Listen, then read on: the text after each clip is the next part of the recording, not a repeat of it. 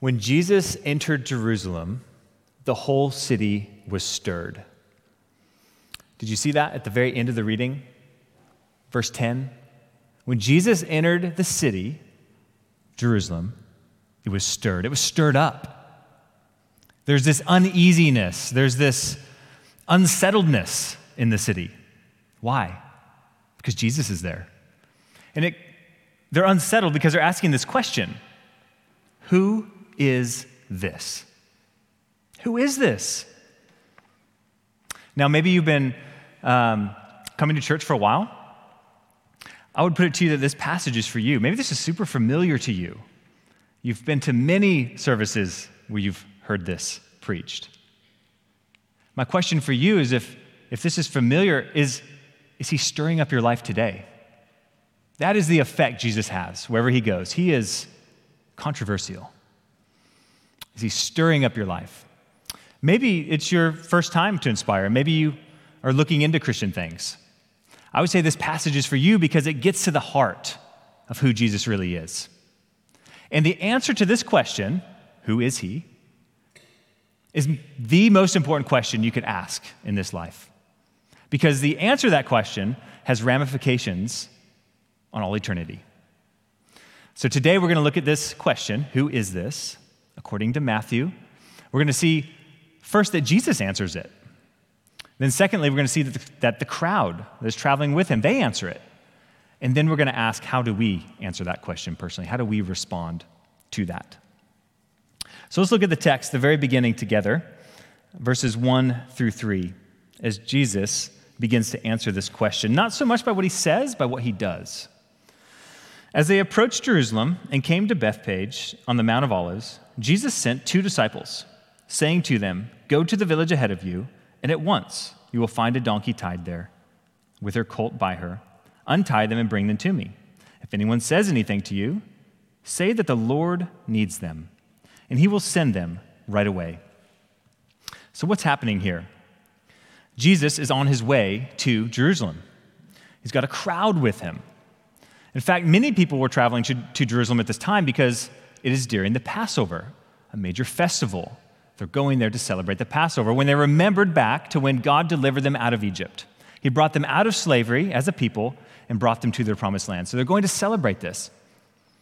But unlike most people who are just going to celebrate the Passover, Jesus has another reason. He's on a mission. In fact, you see it here. He is orchestrating these events so that he comes into town riding on a donkey. That's not an accident. And it's not because he was tired that he chose to ride on a donkey. It's very specific, very intentional. So, as we see Jesus unfold and who he is in this, this passage, we're going to see that he's gentle, he's humble, but he's not being swept away the, by the crowds. He's not, it's not poor Jesus, look at him, they're leading him to his death. No, he is in control. Look at verse 3. He refers to himself as the Lord. So, when his disciples go in to find a donkey, for him to ride on. He says, if anyone asks why you need this or who needs it, say, the Lord needs it. The one who's orchestrating these events that is causing all of this to be. Jesus is clear about who he is. Now, as they are approaching, uh, they go into Bethphage, which is about a mile, less than a mile outside of Jerusalem. So this is the home stretch. And they're coming by the way of the Mount of Olives. And so Geographically, this would be up on a hill that would be overlooking the city of Jerusalem, specifically the temple area.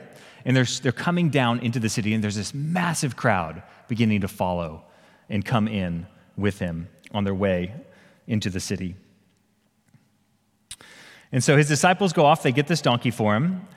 And that's, that's just an interesting thought. Like, why, why a donkey of all things? You know, it's not because he's just weary from this long journey that they go to get him a donkey. There's a very specific reason. And it should catch our attention. Well, if you're wondering why that is, look at verse 4.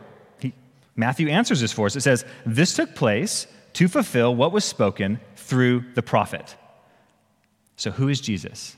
He is the one who fulfills Scripture. By what he does, by his action, he is making a statement. And it's a statement that would be loud and clear to his audience. Because what this prophet, who this prophet is, this prophet is Zechariah. Look at verse 5. Zechariah says this in chapter 9, verse 9. If you would like to flip back in your Bibles, you can actually find it on page 955 if you'd like to read it for yourself, but Matthew quotes it for us here. He says, See, your king comes to you, gentle and riding on a donkey, and on a colt, the foal of a donkey. So Zechariah was written over 500 years before, and now Jesus is intentionally fulfilling this prophecy. Who was Zechariah really talking about here? Zechariah was talking about the messianic king, the king who would come, set up peace, and rule forever. This is the king, the Davidic king, that was first spoken of in 2 Samuel chapter 7, but promised all throughout the Old Testament. And now he's saying, Jesus is saying by his actions that I am he. Jesus wants to draw the connection between him and David, and he wants to make it absolutely clear that he is the Messiah that was promised. Now, his listeners, this first century Jew, would have been very familiar with this passage in Zechariah. This isn't some obscure passage. For us, it seems a little obscure, like, oh, there's somebody riding on a donkey way back here, and that's related to Jesus. How? Well, this was a messianic promise that God was going to fulfill. And the Jews were looking for this to happen. They were waiting for this king, this redeemer, this savior that would come. And now, Jesus, when he gets on this donkey and rides into Jerusalem, the crowds look at him and said, Okay, I know what you're doing. I know this is it. The time is coming. And Jesus kickstarts these events that will accelerate over this course of this week that would lead to his death. The time has come. The time has come for him to announce to the world who he is. And he does it right here by riding into town on a donkey. Jesus claims to be the promised son of David. What about you? What do you make of this fulfillment of Scripture? Do you acknowledge Jesus, his, his claim to be king? Who do you say he is? Jesus' claim here is it's very controversial because you can't just do nothing with it. You have to acknowledge that he says he is the king of the world and that he's demanding that we follow him. I work with university students and I often have conversations, and many of them are not Christians. And many of them would say something along the lines with, I'm cool with Jesus. He did a lot of great things, good example to follow, said a lot of really good things. But the problem is that that is a misunderstanding of who Jesus is. If you really understand who he is, it, it should cause a stirring. It should stir things up because you can't just be cool with Jesus. You have to take him for who he is or reject him for who he says he is. Well, what type of king does Jesus claim to be? It's all there in verse 5. First, Jesus claims to be the king who comes to you. Think about that the God of the universe coming to you, to enter into a relationship with you. It's not you going to him, it's not you seeking him out. This is the king who comes to you. He is the initiator. And here he comes into the city. He's on a mission. He's on a mission to give his life so that others might live through his death. He comes for you. Second, we see that he's a gentle king. He comes in gentleness. The king who has all power comes in gentleness. The king who created the entire world, and we've messed it up through sin and rebellion, shouldn't he come with an iron fist and say, clean, clean your act up? How does he come? He comes gentle, with gentleness. He's approachable. And then we see, third, that he's a humble king. In Zechariah 9, verse 9, it says that he comes lowly, riding on a donkey. Lowly means humble. He comes in humbleness. Jesus actually refers to himself this way. If you look at uh, chapter 20, verse 28, just on the same page there uh, that we're looking at, but chapter 20, verse 28, this was our, um, what we just read, the assurance of forgiveness. But this is how Jesus refers to himself. He says, just as the Son of Man did not come to, to be served, but to serve, humility, and to give his life as a ransom for many. The true picture of humility, serving to the point of death. That's who this king is. Think about the great kings of the past. I don't know who comes to your mind, but do they match this description? Is their greatness won by coming peacefully, coming gently, coming humbly? I think of Alexander the Great, conquered much of the known world, but it wasn't through these means. He did it through war. There's never been a king like Jesus, and there never will be a king again like Jesus. And then, lastly, what type of king is he? Who is he? He's the king of peace. How do we know this? Well, he comes riding on a donkey. The donkey was the symbol of peace. If a king came riding on a horse, it may mean war. But here he comes, riding on a donkey. He's declaring peace. God is going to make peace with man. Jesus is going to make the way that we can have peace with God. He comes peacefully. As Mark shared just a couple weeks ago during our um, series in Isaiah, speaking about Jesus, that one day he will return. In Revelation chapter 19, verse 11, we get this picture of Jesus' return. How does he return? It's not on a donkey, it's on a horse. The picture that's painted, the imagery used in Revelation 19, is a bit terrifying. His eyes are blazing with fire. There's a sword coming out of his mouth. His robe is dipped in blood. He's coming to rid the earth of all injustice, all evil. And that should be terrifying unless you receive him when he comes in peace. Now is the time of peace. Receive him now. He's coming to you, gentle, humble. Who do you say he is? He comes bringing peace. Well, the crowd hasn't answered this question too this question of who is this? And uh, it is by their actions that they answer this question first, and then with their words. So look at verse 8. Their actions are maybe a bit odd. There, it says, A very large crowd spread their cloaks on the road, while others cut branches from the trees and spread them on the road. So, first, the crowd answers the question by saying that he is the king. He is their king because they spread their cloaks on the ground. So that is odd to me. Like, I don't, that would not be my first instinct to honor somebody, is take my coat, get it dirty, just walk all over it. But there's precedent here because in 2 Kings chapter 9, verse 13, when Jehu is newly anointed, the people lay their cloaks at his feet. And it was a sign of surrender. It was a sign saying, Tread on me, walk on me. I'm putting myself under your authority. I'm laying my cloak at your feet. You are the king. Here's Jesus, the anointed king. The people respond appropriately because they recognize him for who he is. And then you get this little bit about the palm branches. It actually just says tree branches here, but according to John's account, if you look at the book of John as he details this event, he says it's palm branches. Palm branches would be a nationalistic symbol for Israel, much like waving a flag. It would have been a symbol of victory. And so they're looking to Jesus, answering this question, who is this? And they're saying, He's the one who brings victory. Jesus is the one who brings victory. That's what they're symbolizing with these palm trees as they lay out the red carpet, so to speak, for Jesus to enter in to Jerusalem.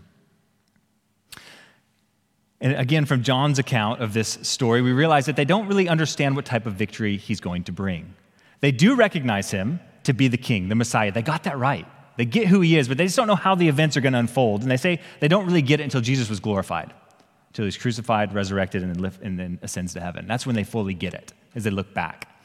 They thought he was bringing in a victory, a political victory, he's going to come in, he's going to kick out the Romans who are occupying their territory, that he's going to give them freedom, he's going to restore Israel to its former glory. But what type of victory does Jesus bring? He actually brings victory through his death. When he dies on the cross, he actually brings victory over sin so, not just a political victory, but victory over sin itself. He absorbs the wrath of God on our behalf. And then when he rises from the dead, he's resurrected, he defeats death. He is victorious over death. So he brings about victory for sure, just a different type that they were, than they were thinking at the moment. He is the one who brings victory. And then we see that they believe that he is the one who can save. That's who they say he is. He's the one who can save. How do we know this? Well, they're yelling. What are they saying? Hosanna to the Son of David. Blessed is he who comes in the name of the Lord. Hosanna in the highest heaven. That word Hosanna is not something that we typically use in our everyday language. I'm sure you can count on one hand, hand how many times you've heard that at the office. Probably never. What Hosanna means, it means save. Oh, save. It can be a request, save us. And it can also be a declaration, you save. You are the Savior. And that's what they're doing here. They're praising him by yelling, Hosanna. And they're recognizing him as the one, the only one who can save. And then lastly, by their words, they call him the Son of David, the promised one that would come from the line of David that they were anticipating and waiting for. He's the fulfillment, he's the long awaited king. So the crowd of people walking with Jesus into Jerusalem declare him to be king by their actions and their words. So the question is is this your posture towards Jesus to lay your cloak at his feet?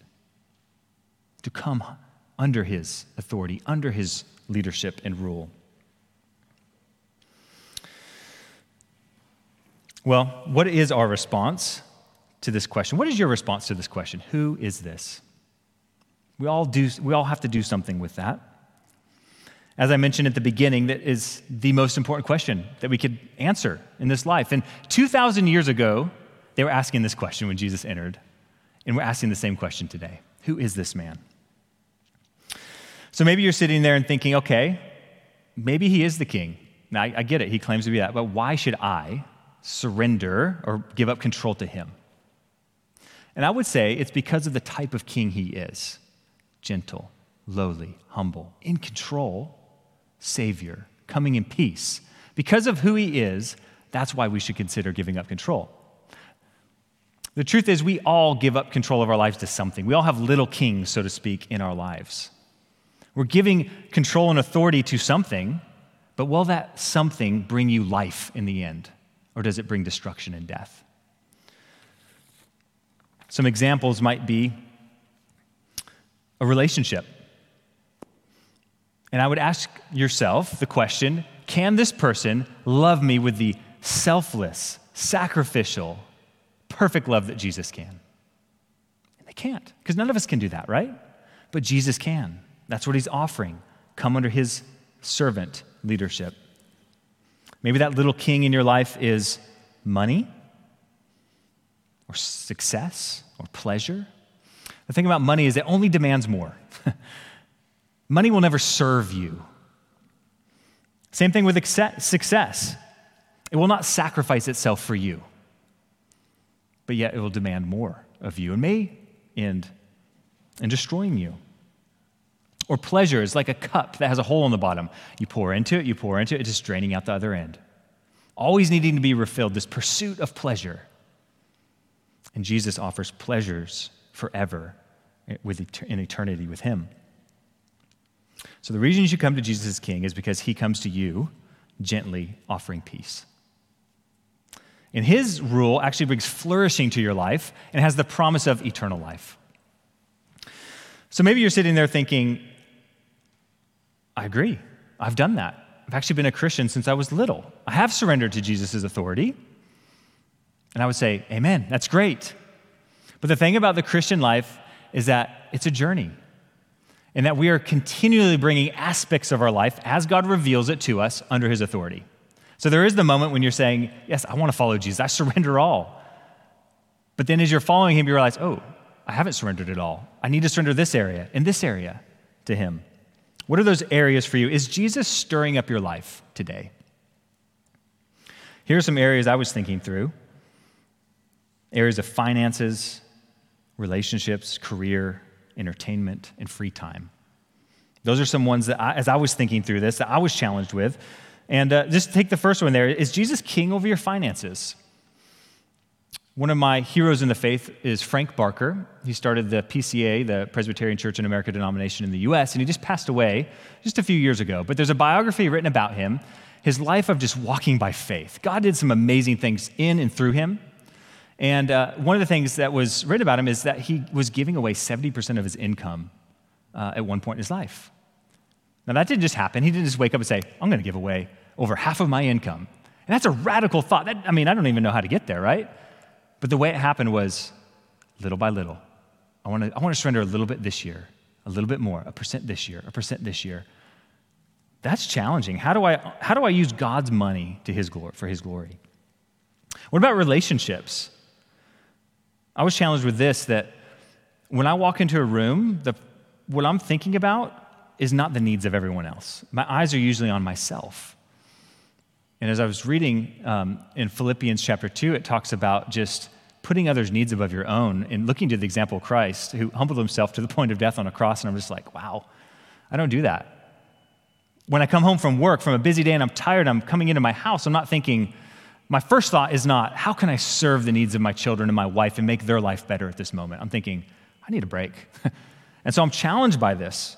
I want to grow in this area. What about the area of careers? Is Jesus king of your career?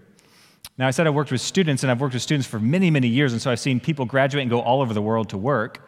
Um, and when I was going to, the, um, to school in the US, there was one guy that stood out in particular in this area of career, and he graduated, had job offers, lucrative offers, but he chose to stay in the city that he was going to school so that he could attend a church that he knew would be good for him and that he could be discipled.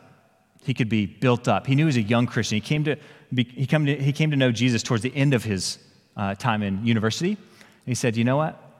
I need, to, I need to be here so I can grow in my relationship with God. It's like, wow, that's a lordship decision.